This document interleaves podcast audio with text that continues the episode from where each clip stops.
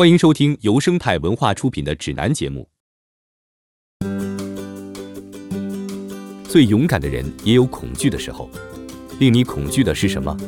是蜘蛛？是恐高？还是失败、改变或者其他难以言说的事物？令人惧怕的事情并不可怕，只要你愿意去认知它、面对它，进而掌控它，你就可以战胜它。分析你的恐惧对象，从认知它开始。在这个重视勇敢、崇尚强壮的社会里，人们总是倾向于无视，甚至否认自己内心的恐惧。但是，如果没有直面恐惧的机会，又何来勇敢可言呢？承认自己的内心感受，也就迈出了控制大局的第一步。说出你的恐惧对象的名字。有时候，我们清晰地知道自己害怕的是什么，可是有时候我们感到惴惴不安。但却无法解释那个萦绕在脑海里的恶魔到底是什么。让恐惧的对付浮出水面，给他一个名字，将它写下来。写出你的恐惧对象，就是承认你有需要克服的问题。养成写日记的习惯，这样可以追踪记录你与恐惧抗争的进展。下一次如果再次遇到类似的问题，可以引以为戒。只要你敢于承认，勇于面对，下定决心要与其抗争。恐惧最终会无处遁形。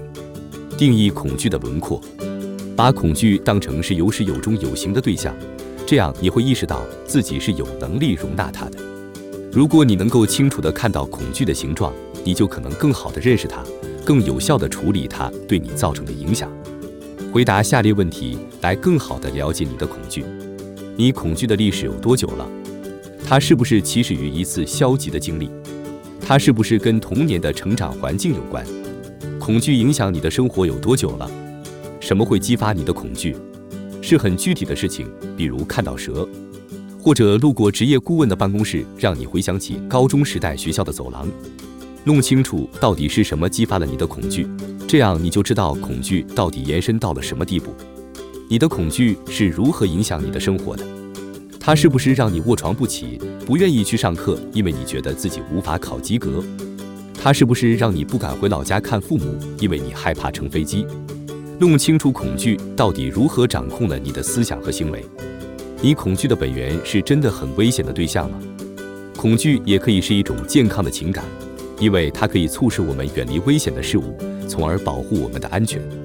判断你的恐惧是合理的，还是你的误解？还是你的恐惧压抑着你，想象你想要的结果。当你理解了自己的恐惧，那么你再考虑一下，你想要改变的是什么？你的目标很明确，那就是战胜自己的恐惧。但是这个目标比较抽象，最好是分成具体的小目标，来一步步实现最终的大目标。比如，如果你恐惧的是承诺，那么你的第一个具体的目标就是跟一个人交往一个月。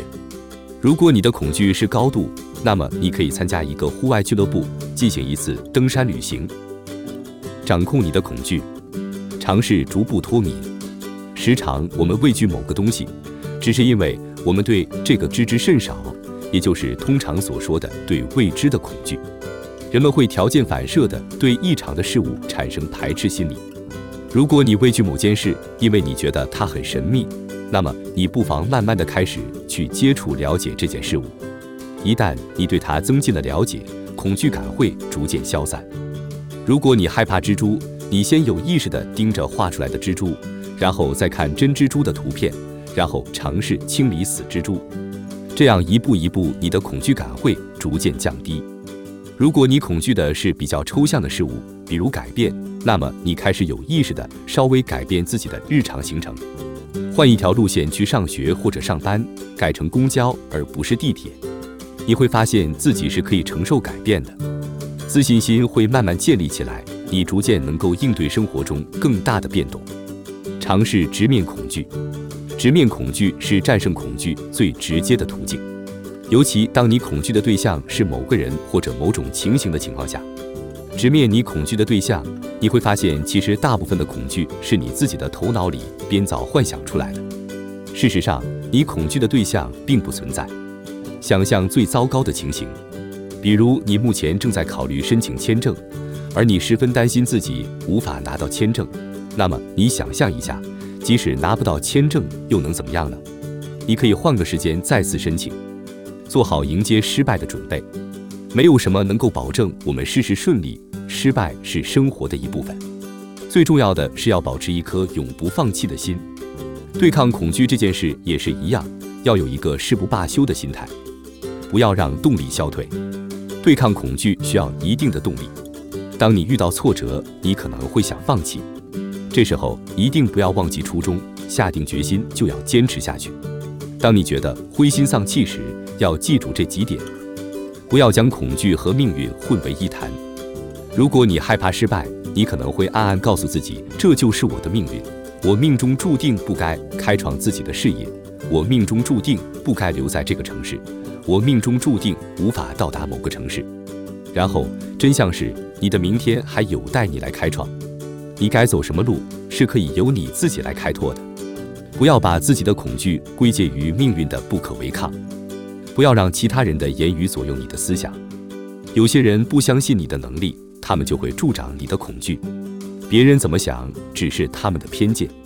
你要相信那些相信你、支持你的人，来战胜恐惧，开发自己的最大潜力，改变你对恐惧的看法，将恐惧的对象转换为让你魅惑的对象。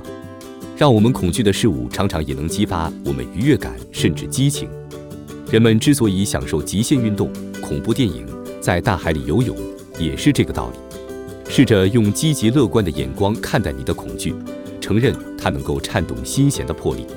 当你把恐惧看成是力量的源泉，你也就能够拥抱恐惧，把恐惧当作生活理所应当的一部分。尽可能的多去了解你恐惧的本源，它为何能够有如此威力震慑到你？你能够学到一些什么？带着全新的观念来直面你的恐惧。感觉是否有所不同？有些人因恐惧而变得更加强壮。著名畅销书《安静喧嚣世界里内向者的力量》的作者苏珊·凯恩曾经畏惧做公众演讲，然而现在的他却以全世界各地做演讲而生。把恐惧看作是机遇，恐惧是可以被用来识别问题、解决问题的工具，它是指引我们方向的路标。一旦恐惧带来的起初的那一波不适感消散，我们应该借机深入研究，看看能从恐惧的对象上面学到些什么。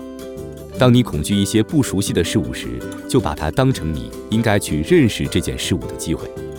如果即将到来的截止日期或者某个事件让你感到恐惧，那么就不妨制定计划，做好万全的准备来迎接这件事、这个日子。不管是交论文，还是做演讲，还是婚礼。如果你怕水，那么幻想一下，如果你不怕水，事情会怎么样？如果你不怕水，你就可以尽情的像鱼儿一样游来游去，就可以在风和日丽的一天，和爱人乘着一叶扁舟，在平静的湖中央幽会。让这些美好的幻想成为你战胜恐惧的动力，给恐惧留一席之地，容忍自己有恐惧感，完全将恐惧感从生活中消除是不现实的。恐惧跟喜悦和悲伤一样，是一种正常合理的情绪。恐惧可以塑造人的个性，督促人们如何变得勇敢。如果你恐惧的事物有很多，也不要太过勉强自己。恐惧是对那些不在我们掌控之中的事物的一种自然的反应。你有恐惧感，只因为你是一个没有超自然能力的凡人。不要过度逼迫自己。如果你极度畏惧毒蛇，那么你没必要非强迫自己去直面毒蛇，只要不去跟毒蛇接触就可以了。我们应该去克服的恐惧是那些对现实生活产生不良影响的，而不是那些跟生活没多大关系的。为自己的胜利而庆贺，只要自己在战胜恐惧这件事情上取得些许进步，那都是值得庆贺的事情。当你尝到胜利的甜头，你一定更有勇气和信心战胜更多的恐惧感。直面恐惧不代表要将自己陷入危难的境地，一定要保证生命安全。胜利属于活着的人。本节目由生态文化独家音频制作。本期节目就到这里，感谢收听，关注我第一时间收听节目。听众朋友们，下期再见。